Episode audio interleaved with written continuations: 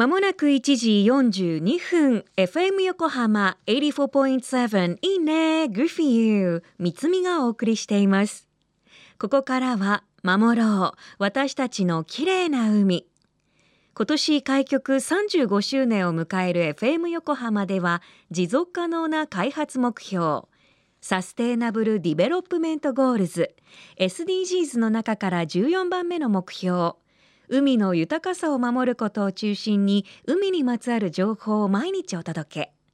今週お話を伺っているのは科学ジャーナリスト山本智之さん。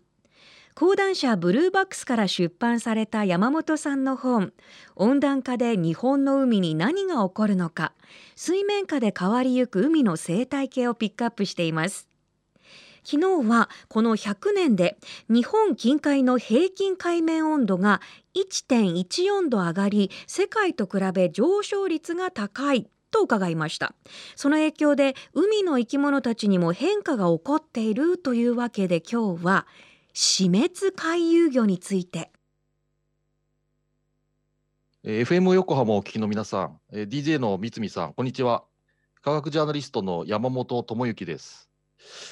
私はあの仕事のほかにも趣味でもダイビングをするんですけども今の時期例えば静岡県の伊豆半島の海に潜ると南の海からやってきたカラフルな熱帯魚たちをよく見かけます。この熱帯魚たちは黒潮に乗って本州の海にやってきます。ただ所詮は熱帯魚ですから本州の寒い冬を越すことはできなくて普通は死んでしまいます。つまり回遊してきても結局寒さで死んでしまうのでこうした熱帯魚たちを死滅回遊魚と呼んでいます。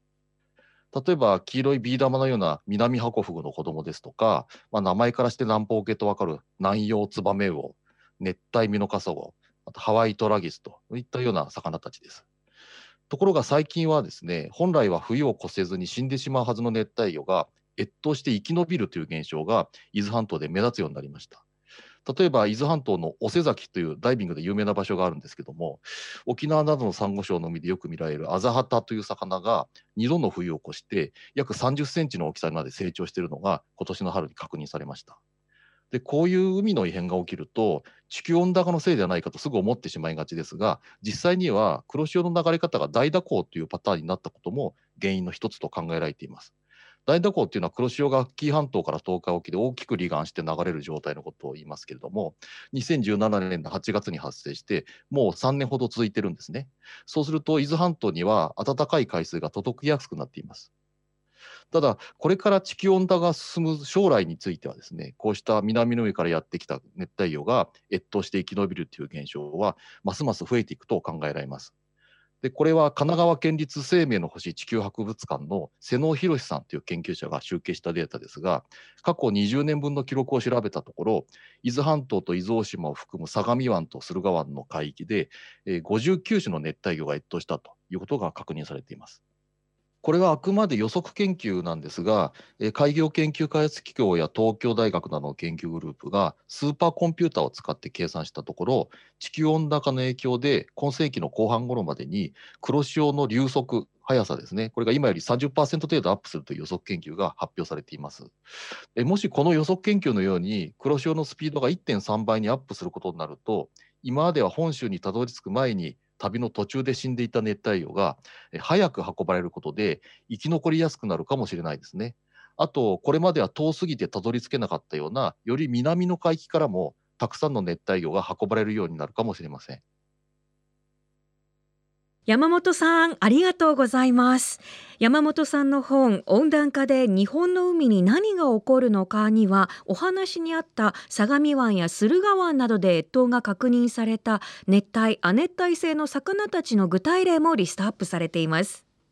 今日のインタビューは FM 横浜の特設サイト海を守ろうからも聞けます。FM 横浜では海岸に流れ着いたゴミなどを回収し海をきれいにしていくために県内の湘南ビーチ FM、レディオ湘南、FM 湘南ナパサ、FM 小田原のコミュニティ FM 各局と、その他県内の様々なメディア、団体のご協力を得ながらやっています。これらのメディアは、神奈川守ろう私たちのきれいな海実行委員会として日本財団の海と日本プロジェクトの推進パートナーとして活動そして FM 横浜では来月11月14日土曜日に大磯小ゆるぎの浜でビーチクリーンを予定しています。詳細は決まり次第お知らせします。FM 横浜守ろう。私たちの綺麗な海 Change for the Blue 明日も同じ時間に。